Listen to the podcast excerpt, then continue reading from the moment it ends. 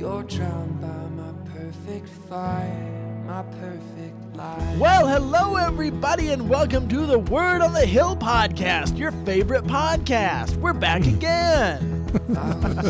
First This is Scott Powell. and I and I'm Father Peter. Very good. Yeah, I'm so excited today. It's like it's warm inside and it's wonderful. Yeah, we're so excited, you guys. We're the lanky guys. And we're here to talk to you about the scriptures.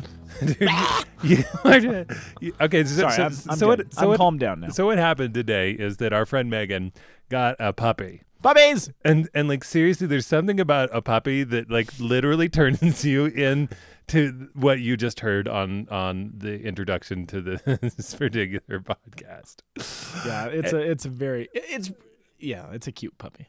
It's a, Simon. It's Simon, which is really funny. I love that our, our kids are actually biblically savvy um, because they keep on saying, "You will now be called Peter." Really? Yeah, and so so a lot of Oh, them they're good like for they're like, "Can we call you Simon Peter?"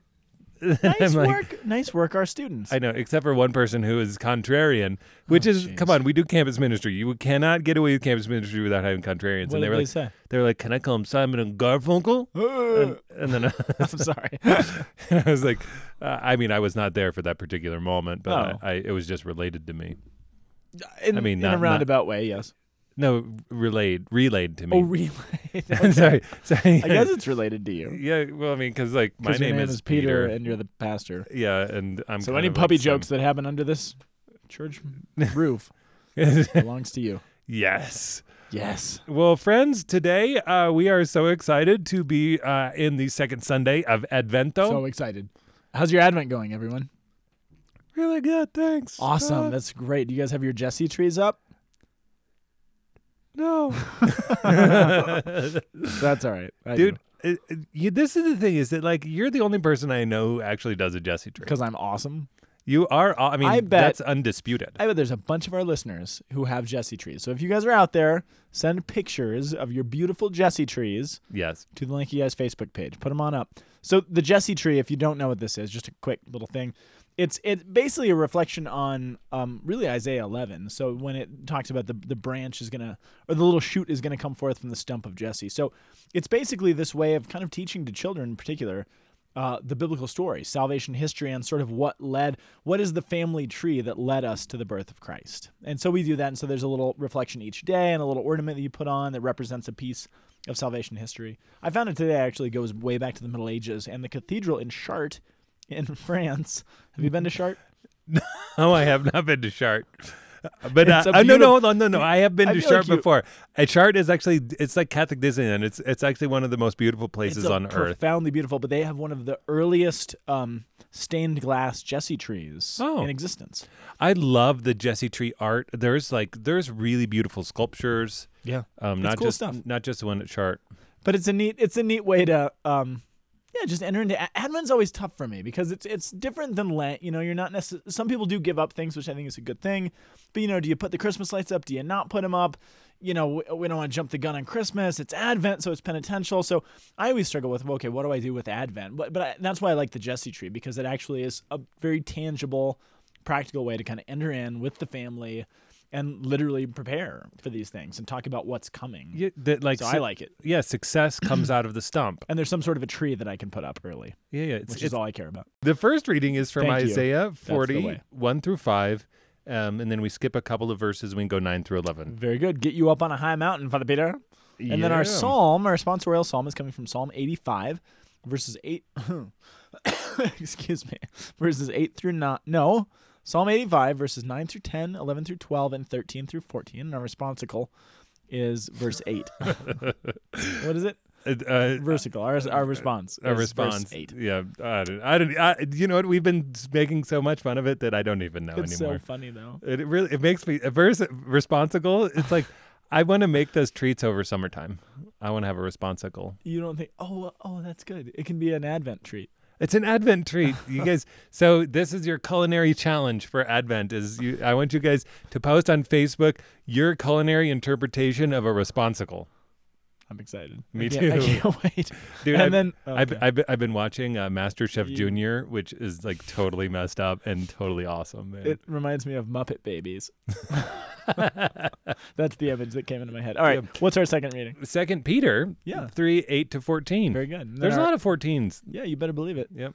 And then our gospel, well, our Alleluia, which we're not really going to talk about, is Luke 3, 4 through 6. 4 and 6, which maybe we'll touch on it in, in regards to the gospel.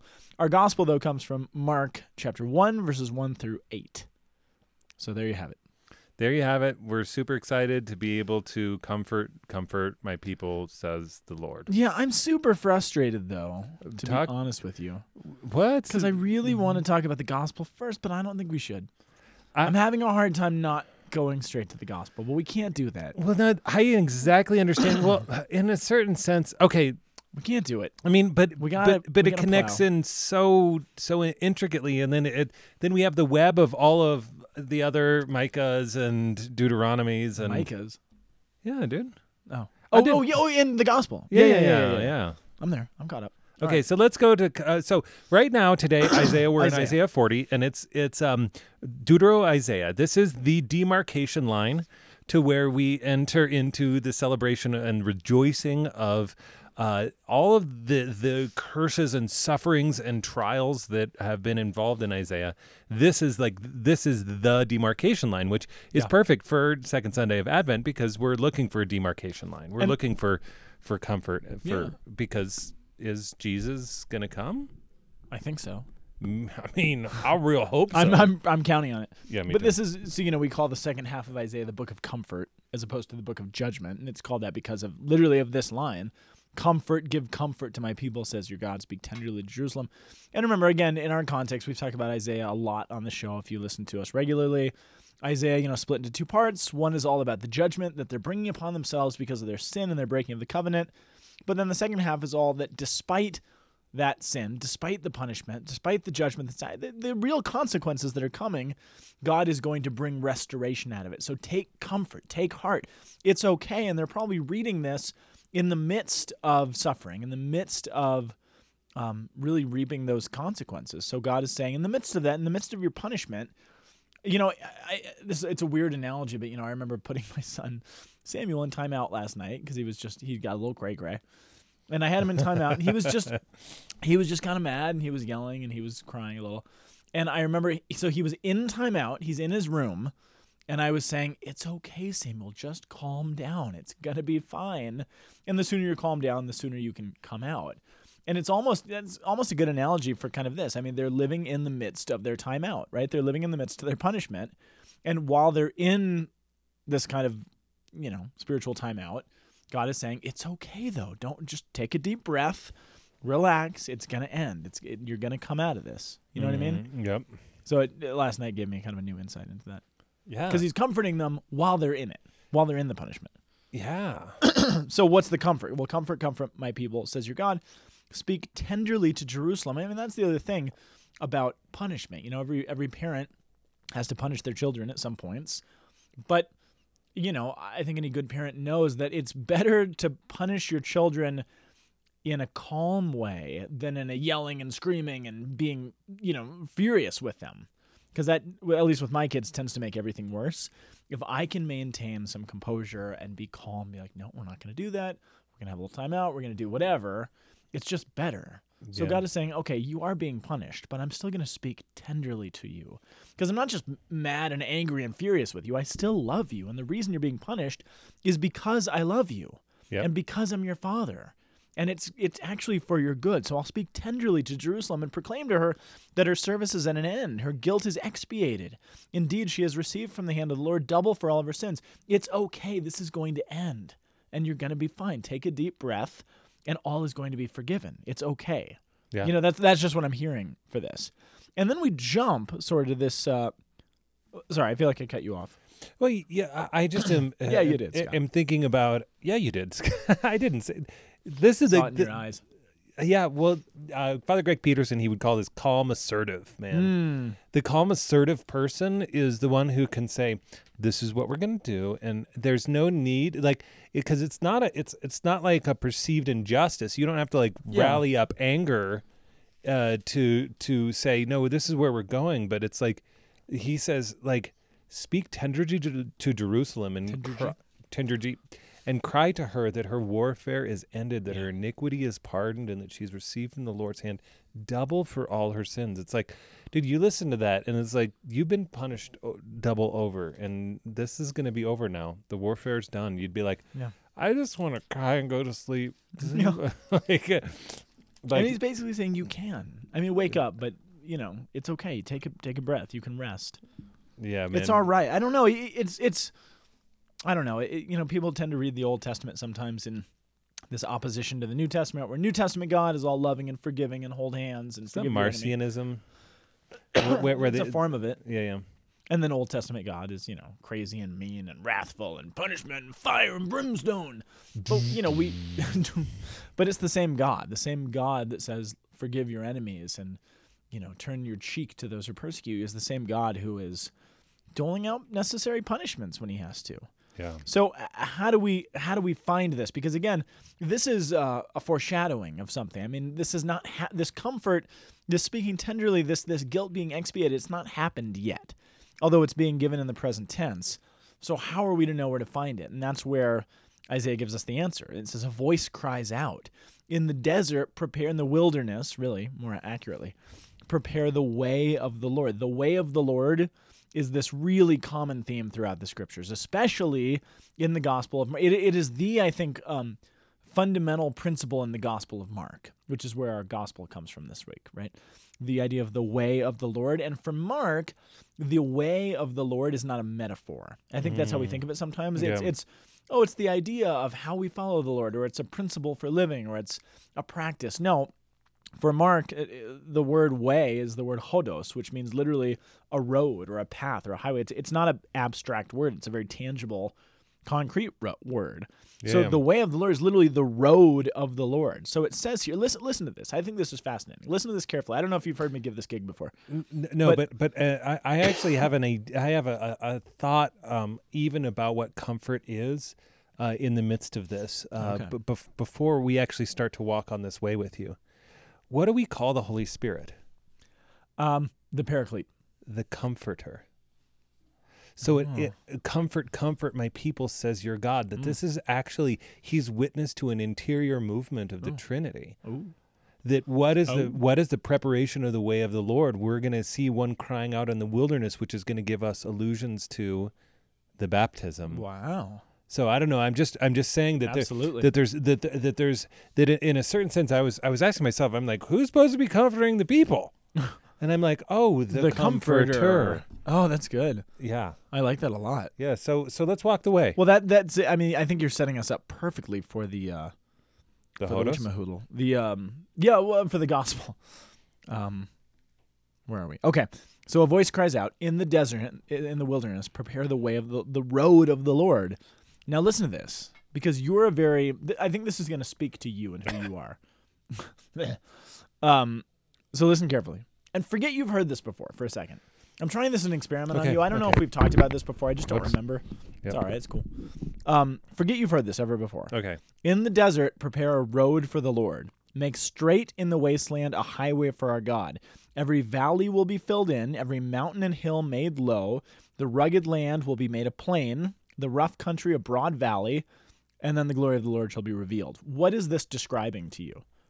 It's describing the scene. Don't in- over spiritualize No, it. no, no. It's describing the scene in Cars where there, the, the, where where um where the the blue Porsche is describing to the the red fire the red hot rod Lightning McQueen. Lightning McQueen when um the highway bypassed um the springs because there were all those windy roads and there was hills and valleys, but then there was the highway that was being built um, just right there. And so they had to like kind of like plow through mountains and fill in stuff. They're talking about highway construction. They're talking about highway construction. That's exactly. Have we talked about this before?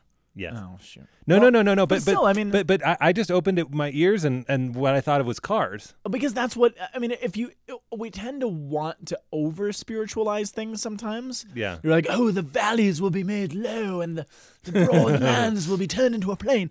You know, like the eschatological vision of. But you're like, no. There, how do you build a highway? It says we're going to build a highway for our God. So fill up the valleys, put dirt in the valleys to build it across, and bring down the you know the hills and cut through the canyon. I mean, that's how you build a road, right? Yeah. It's literally describing highway construction.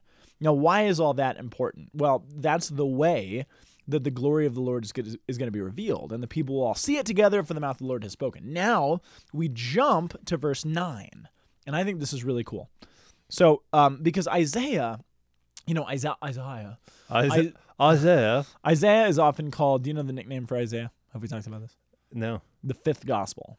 oh yeah, yeah, yeah. I, I've heard that before. Because there's so m- I, it's I so. thought you were talking about like. Izzy or something. Oh, Zaya? no, yeah, Izzy, Izzy Beans. Um, I just maybe lose my train of thought. Um, we have a friend. Do you know the You know the Munsons? I know yeah, if the yeah, I know the this. Munsons. Their daughter Izzy, Yeah, who's a great, great gal. She watches and a server. She watches the kids once in a while, and Samuel has taken to calling her Fizzy. Uh, Fizzy Munson. The whole family loves it. Anyway, love it. so anyway, so Fizzy is telling us to get up on a high mountain. What, what was that? What the heck was I talking about? A Oh, highway see, construction. into you Um, are, dude. How does it feel? It's it feels It's terrible. disorienting, doesn't Oh, it? oh no, the fifth gospel. So because Isaiah has so much about what's the gospel is. So and actually this is where we in a certain uh, it's not where we get the term, but it's where we get I think our most major clues as to what the word gospel actually means. Do you remember what what gospel means? Good news. Yeah. So this is this is something if I always used to do this with my students, but so the word gospel means good news. So I'd always ask people, I'd say, well, what's the gospel? They'd say, oh, good news. Because every, you know, I, I bet 90% of the Catholics coming out of the door of a church on a Sunday, we've all kind of heard that. Oh, gospel means good news. But saying that gospel means good news actually tells me nothing. Because it's just saying, oh, what is gospel? Oh, it's gospel. What is good news? It's good news. That's just translating a word. If the whole basis of our faith, of the scriptures of the New Testament, is this idea of gospel, good news, this is a problem because I think very few of us actually know what the content of that news is. And I think if you then press all the same people who could say, you know, in the next breath because they went to Sunday school, what is the gospel? Oh, it's good news. Okay, so what's the news in a nutshell? I think we'd be kind of hard pressed to summarize. Oh, well, it's it's Jesus because Jesus was born and, and God who loves us and he died on the cross. You know, but it, okay, well, what succinctly is the good news? What's the news? Because remember, the word gospel is an Old Testament term. It's not primarily a New Testament term. Well, I mean, the New I- Testament is using an Old Testament term. Evangelion, but I don't know the Hebrew. Evangelion. Yeah, yeah. Evangelion. Well, what it, what shows it? This is what it is. So get you up on a high mountain, Zion, herald of what? Evangelion. Evangelion, good tidings or good news. So herald of the gospel. Cry out at the top of your voice. Jerusalem, herald of the gospel, the Evangelion. Fear not to cry out. Say to the cities of Judah, Here is your God. He comes with power, the Lord God, who rules by a strong arm. Here he is. Here his reward is with him his recompense before him, like a shepherd who feeds his flock. In his arms he gathered his lambs, uh, carrying them in his bosom and leading um, the use with care. Use. So, according to Isaiah, and again, you can you can add on to this. You can jump ahead to Isaiah. What is it, fifty-two, um, which talks even more about this. But what is the good news? I mean, according to Isaiah, if you just had to take this apart and say, okay, so in a nutshell, according to what Isaiah has just told us, what's the good news? the word of our God will stand forever, which is not in this. No, well, that is that is good news. But according to what The- we just read, That there's a way. What is it? It's yet He to be told you. constructed. I, I but he told you exactly what it's going to be. You tell me. So what's the problem? Let's take it apart. And I'm not trying to. You're not. You're with not. You're not trapped in But me. let's take it apart piece by piece. this. This has always been my worst part in school. No, I think this is great though. So so what's the problem? Remember the context. This is being written to a people who have lost their homeland and really the heart of the matter is they feel that God has abandoned them. Because remember everyone saw the presence of God back in Ezekiel leave the temple. Because their one thing that they hung their hats on was that no, nothing can ever happen to us, nothing can ever destroy Jerusalem because God is here. And then they saw there goes the glory cloud off, off across the valley. Yeah. So God is gone. So the fundamental problem is, oh my gosh, we're host because God has left us. He's not with us anymore. And because of that, we've lost our land. We broke the covenant. We lost our kingdom. We're in exile. How long, oh Lord? How, what's going to happen? And God comes and says, Comfort. There's going to be forgiveness. This is going to be fixed. Well, okay, what do we look for? Well, he says, look to the desert, look to the wilderness, because there's going to be a road built from the wilderness. And what it says in verse 9 and following get up on a high mountain, O herald of glad tidings of good news of Jerusalem, herald of the gospel. Fear not to cry out. Say to the cities of Judah, what are they saying to Judah? Behold your God. Is doing what? Come the Lord God comes with might. He's coming with power. So, to a people who believe that God has abandoned them, what's the good news? that God is coming and God's he's coming again. and he's going to be strong and he's going to be a shepherd and he's going to gather and carry and lead. That's it. But it's so specific because what is it saying? It's saying, okay, you people who believe that God has abandoned you, which he hadn't, he just isn't visible in the same way anymore, right? Yeah. But you people who believe that God has abandoned you, there's good news. What's the good news? It's that God is coming back. But it's not just this obscure, abstract idea. If you want to see the God who's coming back, what should you do? Where should you look for him? Will you go up on the mountain? No. On That's what you do when you see him. That's Yeah. where you proclaim it. Yeah, What- yeah. You go on the way? Where's the way? It Uh, says. Well, it's in the desert In the from this from this dude who's crying out. Well, that's it though. It's in the desert. So if you're presumably in the capital city, Jerusalem, or somewhere in Judah, and you want to know where the Lord is, you look east. You look to the wilderness. You look to the desert, which is around the Jordan Valley. People That's- look east under today, cause the Lord is on the way. I hope Mark Thomas doesn't listen to this. Yeah, no, that's a good. That's a good song. So here's the thing though.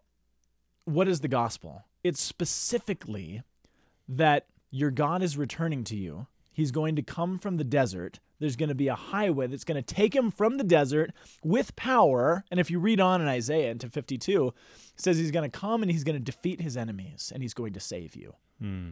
Why do we call the gospels the gospel? Because each of them begin where? With the story of John the Baptist out in the wilderness proclaiming on a mountaintop this message Oh. and God appearing in the wilderness, getting on a road and traveling to Jerusalem where he will defeat his enemies. They're not just called gospels because there's some generic good news. They're called gospels because they tell the story that Isaiah gives you the script for. We should know exactly what's coming. Does that make sense? Yeah, thanks for listening today. That was an awesome podcast. Like, uh, man, Good night, everybody. that, that's that's actually really beautiful to actually understand what the evangelion really is. Yeah. in relationship and why we're understanding this as the fifth gospel, and this is this moment of saying like, okay, we're going to define the parameters of what evangelion is. Exactly, which I think is really important, especially Yeah. just for catechesis. Dude, I feel that's like a mic drop, dude, right there. Boom. Boom. Well, Mark, when we get to Mark, is going to blow it up even more.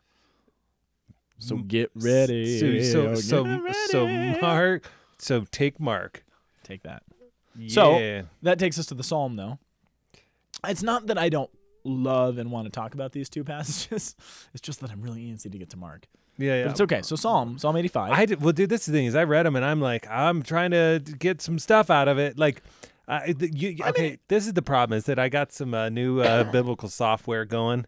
Yeah. Um, and uh, More on that soon. more on that soon. And I was um, I was looking and uh, and like I kept on like following down a bunch of paths, and they did not lead me to this psalm or the second reading. Yeah, I mean, uh, the psalm is the, the psalm is really beautiful. Lord, let us see your kindness and grant us your salvation. Again, if you put this in the context of salvation history with Isaiah, you know, it's a people who believe God has abandoned them. They're living in darkness. The people in darkness have seen a great light, right? That's what Advent's all about. So it's these people who are living in darkness, which is sort of what we represent in Advent, saying, Lord, let us see your kindness, grant us your salvation, come back to us. I mean, that's what that's what the cry is in Isaiah. That's what the cry is for Advent return to us. Grant us your salvation. I want to hear what you proclaim you know that you proclaim to his, to his people. Near indeed is his salvation to those who fear him. Why is it near? Well especially in the season of advent. It's really close because we know he's about to arrive and i, I don't know. I, I see lots of uh, themes that pop up in this. Well, the, the last line in, of of uh, all of the strophes um, is uh, righteousness will go before him and make his footsteps away. So if we're talking about the evangelion, then now we're we're talking about oh okay yeah yeah. Oh I see. Yeah. we're gonna go wilderness way Jerusalem. Yeah. boom here we have the pattern. This That's is the it. good news. And so his footsteps it's he's that's why when Jesus says I am the way the truth and the life what what we're seeing is that like okay here we go. The Lord God is gonna speak and he's gonna speak of peace. He's mm. gonna comfort his people. Yes. And he's going to who they're then they're going to turn to them in their hearts and then uh, there's going to salvation and mercy and faithfulness and the Lord is going to give good and our land is going to be better and his footsteps will be away. That's Yeah. really pretty cool. So then we can follow the evangelion. Yeah. So I think that's pretty righteous. Oh yeah. which uh which I I gave everything that we have on the psalm here. So let's get into Second Peter, um, and we which we cannot ig- ignore this fact, friends. That uh, it's really funny. Um, my my uh, friend uh, Scott Powell here is uh, he's still based in paper. Um, like you, you- Lay off, man. I'm not laying off at all, dude. Come on, dude. Paper, dude. That's like so last century. Okay. I'm just kidding. Whatever, That's. Actually, paper is really good because you never need a battery for it. Do you it. know they did a study and they found out that people who read physical books retain more information and retain it better than people who read ebooks? really? Hmm? There's something about the actual mechanical movement of turning a page and the tactile nature of the paper itself that actually helps the mind to process what it's dealing with. Oh, I Boom in your face. I do like reading physical books more, I I like them.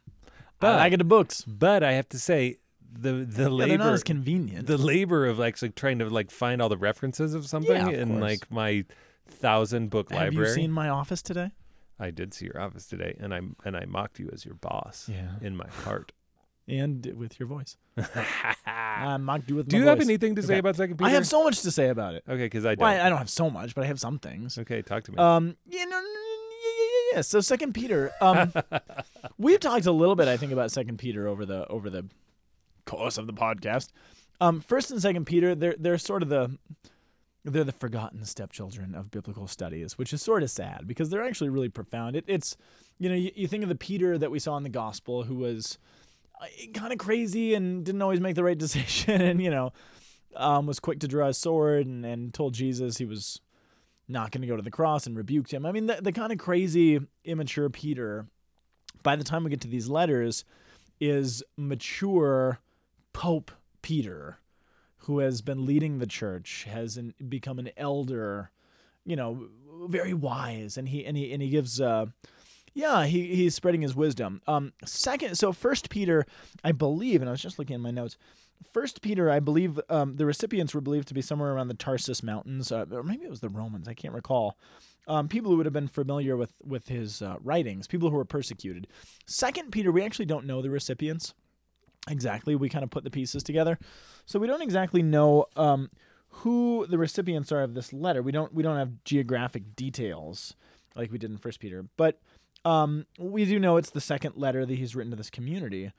But um, First Peter, you kind of have to read them together. First Peter, um, thematically focused on passion and suffering. So we're being persecuted, we're suffering, we're dealing with all this stuff, sort of like Isaiah is pointing to. But Second Peter is a little bit different. It's probably to the same recipients, but now instead of just focusing on the suffering and passion of Jesus, it's um, it's more to the glory of what that means. And so if we understand the passion, if we understand the suffering that we will inevitably endure, uh, which they're enduring in Isaiah as they wait for the Messiah, yes. um, we can be able to see the glory. I mean, that's what Isaiah is doing. It's taking a people who are suffering yeah. and um, hurting, and it's showing them this eschatological glory that is to come in Christ. Peter is doing the exact same thing. He's taking a, a community and a church who is suffering and being persecuted, and he's taking them out of that and showing them the eschatological glory and beauty that is to come, which is a perfect way, I think, of it- it's a great passage for Advent. So, so what does he say? He says, Do not ignore this one fact, beloved, that with the Lord, one day is like a thousand years. There's kind of two sides to this. You know, if, if you're back in Isaiah, or even if you're in this congregation who's suffering, you're wondering, okay, how long are we going to endure this? And we don't always know the answer. We don't know how long, you know, we can ask the same question How long is the world going to be a mess? How long is our country going to, you know, ab- abort its babies? How long is fill in the blank? And his answer is, you know what? to the Lord, one day is like a thousand years, and a thousand years is like one day. Don't get too anxious that, okay, how come this isn't ending now? How come we can't put this to a stop now? I want it now. I want it this minute. Yeah. Don't you understand God? Don't you see what's happening? Yes, He sees. it's okay. It's going to work out in his time because he's in control. The Lord does not delay his promises, some regard, quote, delay, but he's patient with you, not wishing that any of you should perish, but that you should come to repentance. But the day of the Lord, what's the day of the Lord? It's the end. This world will come to an end someday, and it's going to come like a thief, and the heavens will pass away like a mighty roar, and the elements will be destroyed and dissolved by fire, and the earth and everything done on it will be found out. This world will end. And it's going to be like, you know, it's funny. If you study the Old Testament, the Old Testament will frequently refer to the fall of pagan nations, foreign nations, with um, apocalyptic language, like the stars will fall from the sky and the moon will turn black and the sun will turn to blood. Jesus uses the same language to refer to the destruction of the temple.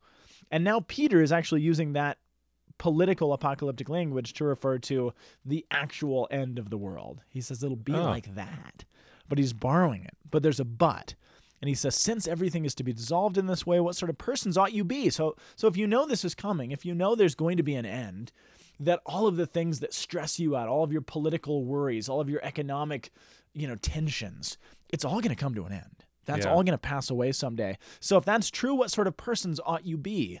Contact, conducting yourselves with holiness and devotion, waiting for and hastening the coming day of the God, of God, because because of which the heavens will be dissolved into flames, the elements melted by fire. But according to his promise, we await new heavens and a new earth in which righteousness dwells. Therefore, beloved, since you wait for these things, be eager to be found without spot or blemish before him at peace. It's the same message that Isaiah is giving. All of these things Babylon, Assyria, your political enemies, the people who are keeping you in, um, you know, who are oppressing you, it's all going to pass away. And the Messiah will come. Jesus is coming. How will you be when he shows up? Will you be prepared? In the same way, we too can take this reading from Peter and say, okay, we're dealing with the same sort of stuff. How are we going to be when Jesus actually does come again? Yeah. And I, I don't know. It, it's um, probably lots more we could say, but it's an interesting little parallel, I think, Yeah. and a good reflection, I think, for Advent. Which leads us directly to the gospel. Right? Is that what you were saying? yeah, yeah, yeah. okay, good. Yeah, you just just said stopped it. You, talking. you just said it so well that I, I was like, I, I cannot add. I I, it cannot. I cannot accent. add any flavor to that, man. No, There was, you can always add flavor. dude, it was full flavored already, man. No, no, Shoot. shucks, shucks, shucks, shucks. Um, yeah, the gospel. Um, It's okay, the beginning. So much, so much to say here. Wh- wh- which Have we talked about this whole beginning part of Mark before? Um, Because there is a problem that we have to deal with. I've never dealt with the problem of Oh. the beginning of Mark with you. We have a problem, my dear Father Peter. Well, this is interesting because the um the I mean it's titled, which is an interesting thing. I mean the first verse is a title, That's true. uh, the beginning of the Evangelion of Jesus Christ, the Son of God. True that. So that's cool. So that's always cool. Which I like that because it's i i when we talk about the patterning uh, that we started in Isaiah. If this is just the beginning of the Evangelion, then we actually have good news that will spread to the end of the world. Yeah. But Okay. um, so so talk to me, man. Give me like, dude, take me to church here. You ready for our problem? Yeah, So the I've problem got a phlegm build up here. Thank you for telling all of us All of about us. that. That's really. I want to be honest with you. Will. Yep. You're like family to me. I should tell you what I'm struggling with. All right. so the beginning of the gospel of Jesus Christ, the Son of God, as it is written in Isaiah the prophet. Now you have your little study tools in front of you, right? Yep. As it is written in Isaiah the prophet, Behold, I am sending my messenger ahead of you. He will prepare your way. Now tell me really quick where that is in Isaiah. It says, As it is written in Isaiah the prophet, Behold, I am sending my messenger ahead of you. He will prepare your way. What passage is that in Isaiah? Uh, that's not in Isaiah. But Mark just said it was in Isaiah. Oh, so Didn't he? did say it in, that it was from Isaiah. The second part is from Isaiah. Second part, a voice of one crying out in the desert, prepare the way of the Lord, make straight his paths. We just read that. Isn't this from Deuteronomy? what? The I send my messenger before your face. No. You said it. You said it earlier in the podcast. Micah. Yeah, it's from Micah. I because I, I always forget where Micah and Deuteronomy and yeah. all that all that. I, I forget the mishmash. I I'm I am bad at sampling the. Micah mash. The Micah mash. oh, I'm sorry. I, I, it's not from Mike. I, I misspoke. It's from Malachi, Malachi. That's what we're looking for. profoundly important. yeah, yeah, yeah, yeah. Because do you know where Malachi falls in the grand scheme of the Old Testament? Last book of the prophets. He's the la- Last- literally the last word of God before there is silence for hundreds of years before Jesus Christ shows up. In in, ca- in in fact, there's 480 or so Ooh, years. yahtzee. So here's so this is a problem, isn't it? Yeah, As it is is. written in Isaiah the prophet, then he quotes not Isaiah the prophet. And this is actually a reason, to be totally honest, why a lot of biblical scholars think that Mark is clumsy and, and put together kind of half heartedly and cobbled together from a bunch of different sources and, and really a, a poorly written gospel. Because they're like, oh, well, obviously he just made a dumb mistake here. But Are we so naive as to think that Mark made a dumb mistake? no, no, this is actually where we get into some really exciting biblical theology. Real some, exciting. Some super exciting structural stuff. So there's two things I think. Well, talk to me about that. No, no, yeah, I want you to I have ta- two uh, thoughts. Take me to church here, man. All right. So here's my two thoughts. First of all, like you said, he does begin by quoting Isaiah or uh, Malachi chapter 3 verse 1. And then he has Isaiah after that, a voice of one crying in the wilderness. There is a there is I lost my notes, my paper notes that you make fun of. No, I'm that are losing every- pouring all everything. Dude, if I could take a picture know of this right now, I, I if I had a vid, where, where's my video camera? I'm getting this. I'm gonna post this on Facebook. But dude. seriously? Yeah, dude. This is All this right. is just how it how it goes. No, but here, here's the thing. So one of the common things that ra- that rabbis would often do is bring two texts together, or two passages together, and subordinate one to the other, Okay. and show that one sort of finds its meaning in the other. So Right. that that's common that he would take Malachi and show, well, look, Malachi finds its meaning in Isaiah. So Malachi needs to be read in light of this. So that that's that's a technique that's used. But I don't think it still quite answers the question of like, well, wait a second, but he said according to Isaiah. Yes. And then he quotes the wrong thing. So I have a theory, and I didn't make this theory up. I got it from our friend Way, who may have got it from somewhere else. So Yes. I throw it out to you. This was originally written, remember, in Koine Greek. Okay. Was the language that the New Testament was written in. Got it. Koine Greek has no punctuation. Did you know that? So there's no, No. periods, there's no commas, there's no. But, but there are prepositions, so you can fi- figure out prepositional there's phrases. prepositions, but I mean, it's hard to tell where a sentence begins or ends. Okay. And so some poor monk, hundreds of years later, had to go in and try to find out. Okay, here's where I think a period should be here, and we should divide this verse here. Yeah. But originally, in the original manuscripts, it's literally just a jumble of words all Yeah. put together. So think about this. What if, and I'm just throwing this out, what if you take, because this whole scriptures are inspired by God, the periods are not necessarily inspired by God, where a sentence begins or end, or where a verse starts or end. All the text is inspired. yes.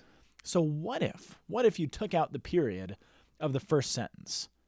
And what if? So remember all we talked about with Isaiah, how it is really the fifth gospel, how it helps define precisely what's going to happen, how it, it defines the word gospel itself, right? Yeah. And shows what this gospel is. So what if you took that period out? And instead of saying the beginning of the gospel of Jesus Christ, the Son of God, period, as it is written in Isaiah the prophet, da da da da da. What if Yeah. instead what the author is intending to say is the beginning of the gospel of Jesus Christ, the Son of God, as it is written in Isaiah the prophet, period. Mm, I like that. And then he goes on because what is he going to do throughout the whole Gospel of Mark?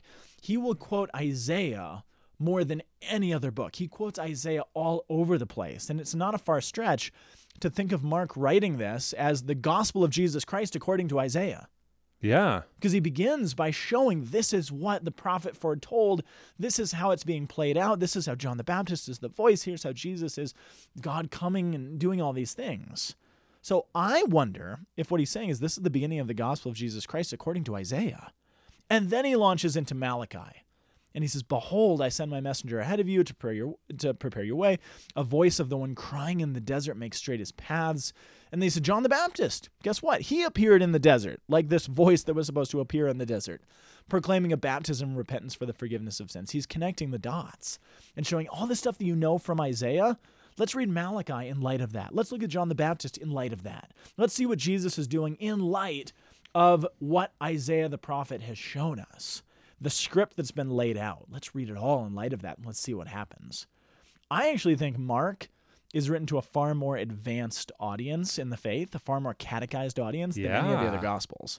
Well, the other the other synoptics, which is not a commonly held belief. Everyone usually believes it's the first, it's the clumsiest, it's kind of, you know, before they refined the theology. Baloney. I think there's so much more packed into Mark than there is into the others, but it's just compressed. Yeah. So that's I, why I can, I can. I mean, like I, I'm sitting here and I'm going through some of the tools and and looking and and um as I'm able to find. I mean, like actually, I'm looking at one particular interlinear who uh that actually dro- drops Isaiah out of it, which I think is really. kind of no, yeah. that's a terrible idea. I know it's a terrible idea, and it just says as it has been written in the prophets, and I'm like, Which is a way, I think, to fix a falsely perceived problem that Mark has. yeah, Because people perceive that oh, it's a problem that he said Isaiah there because he didn't quote Isaiah. Um, but where, whereas I mean, you, you look at like you know like the SBL edition of the Greek New Testament, and you have you have Isaiah in there. But hmm. that punctuation thing, I think that's really cool. It's a theory. I mean, I throw it out. I'm not crying, trying to. I'm not speaking for the church by any means. I'm just saying it's interesting to kind of think about it this way. yeah, But I want to add another piece to this because All I think it's cool. So Malachi, remember that's the first thing Pe- that he quotes. peace be with you. Peace be and with your spirit. Why do you? Why'd you say that? You're gonna add another piece to this. Oh, good job. That's the neat. That's yeah, neat. yeah. I'm just. You're the neat. Um, I lost my train. You keep doing this. Um, I didn't no, do I'm so nothing to excited. you, No, man. yeah, that, that's you. That's on Uh, you. no, so the first thing he quotes is Malachi. So I want to. So Malachi, like we said, Malachi, I think is so significant for understanding Oh the yeah. birth, the coming of the Messiah, because literally it's the last word that God gives to His people yes. before there's silence for an awful lot of years before Christ comes. yes. But if we go back, if we're if we're good little Bible studiers, and we take to heart, so I mean, the church has sort of helped us out. Ma- uh, yeah, Mark gives us these two really brief passages, assuming I think that you'll be able to unpack what those passages say. He gives you a quick line from bigger passages, and the church has helped us with Isaiah 40 and unpacked a little bit of more what's going on there and gives us the road construction imagery and all this stuff so that when you're when you're reading Mark, you're like, oh yeah, I remember all that Isaiah 40 said about the bringing down of mountains and looking to the wilderness, and there's going to be a road built, and he's going to and our God is coming and doing all these things, right? But what if you combine that with Malachi? I just want to read this passage from Malachi. It comes from chapter three, verse one, but I want to read the first couple verses. Here's what it says. Um, chapter 3, verse 1, it says, Behold, I send my messenger to prepare the way, literally the road before me. Again, remember, this is God's last word to his people who think they're abandoned by God before they're silenced for lots of years until Jesus is born. He says, Behold, I send my messenger to prepare the way before me. Not before the messenger, not before this Messiah, this unnamed messenger. God says, to prepare the way before me. I'm coming. Wow. And then the Lord, whom you seek, will suddenly come to the temple. The messenger of the covenant in whom you delight, behold, he is coming, says the Lord of hosts. What Mark doesn't give you is the second half of verse 1, which is not just that there's this voice or this messenger, rather, who's coming to prepare the way. It basically says this messenger is preparing the way for me, the Lord, who's going to come. And where am I going to come? To the temple, he said. He said, I'm coming to the temple. So, again, if you want a pretty unbelievable view of how specific the Old Testament idea of the gospel is, if you put these passages together, what Mark is saying, you want to understand the gospel? The gospel is that the Lord, who you think has abandoned you, is coming back. He's going to come from the east. He's going to start in the desert. He's going to take a road to Jerusalem where he will defeat his enemies and go to the temple To establish a covenant to with his establish a covenant with his people. Why do we call all four of those books in the New Testament Gospels? It's not because they're generically good news, it's because they each, in turn, tell the story of God coming back, starting in the wilderness, traveling a road, going to the temple, and defeating his enemies. Boom, boom, boom, boom. I mean, it's so crystal clear Wow. what we're saying here. And Mark, brilliant Mark, is trying to unpack this for you and say, look, this is all here. Every piece that Isaiah was talking about. I mean, what I'm doing a little class on Advent. One of the things I want to say about the the problem of reading these Old Testament prophets, who are all so many of them are pointing to Jesus. yes. I mean, have you? I- I like jigsaw puzzles. Have you ever tried to put a jigsaw puzzle, to, like a big jigsaw puzzle? Have you ever tried to put a jigsaw puzzle together Without, doing the border cover? pieces first? No, Oh, without the picture. No. And just here's a bunch of pieces, figure out where they go. I mean, you need the box. You need to see what it's going to look like. The Old Testament people had this unfortunate problem of a bunch of jigsaw pieces without any clear view of what this puzzle was going to look like when it was done. So we can look back now and say, oh, yeah, virgin birth, flight out of Egypt. Um, oh, the, the thing from Bethlehem, a shepherd king, a warrior king, defeating his enemies, comforting his people. You know, what do we do with all of these seemingly disparate pieces? But we can look back and be like, oh, that's what the picture looks like now. I see it. So what Mark is doing is showing you, look at all these jigsaw puzzle pieces you had. Here's the picture. Here's what it looks like. Now you can go back and see. Wow. Which is a cool, again, way to enter into the second week of Advent.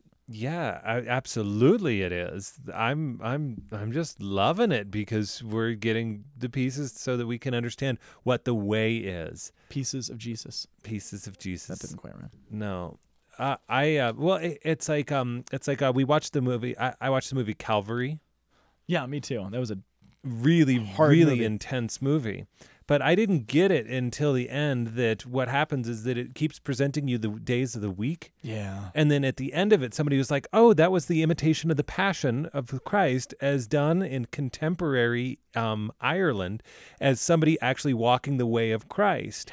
And then you're like, "Oh, it's a Holy representation of Holy Week." Yeah. Oh my gosh! And is imitated in in a contemporary priest's life. Yes. And then you're like, "Oh!" And then watching it again, now all of a sudden the whole thing gets rich, and you're Yeah. like.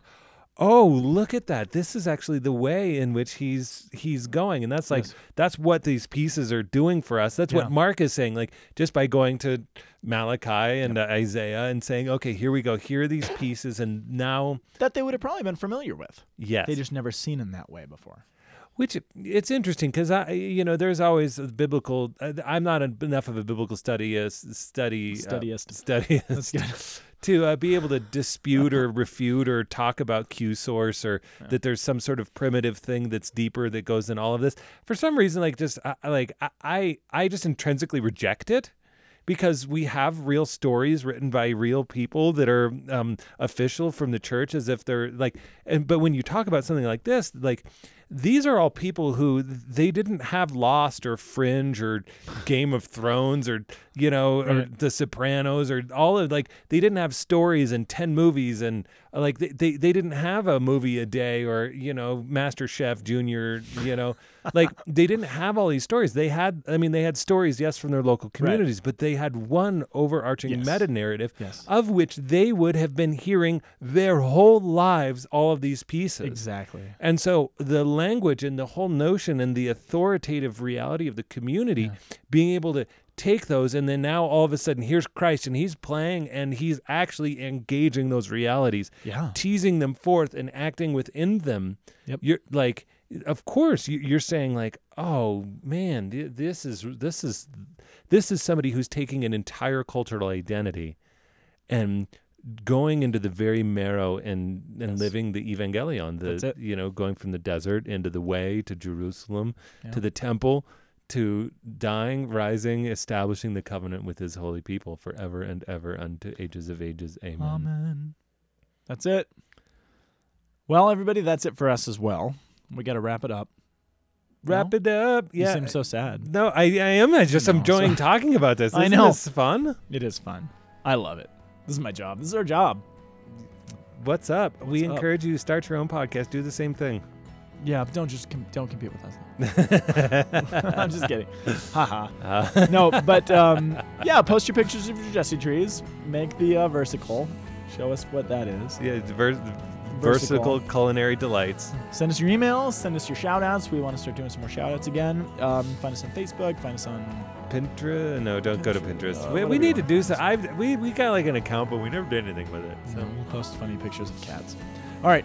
Until then, have a great week of Advent, second week of Advent, and we will see you next week. don't fake the phone. Never. The Word on the Hill is a production of the Aquinas Institute for Catholic Thought here in beautiful Boulder, Colorado. www.thomascenter.org. You can also send us an email at lankyguys at thomascenter.org. See you next week.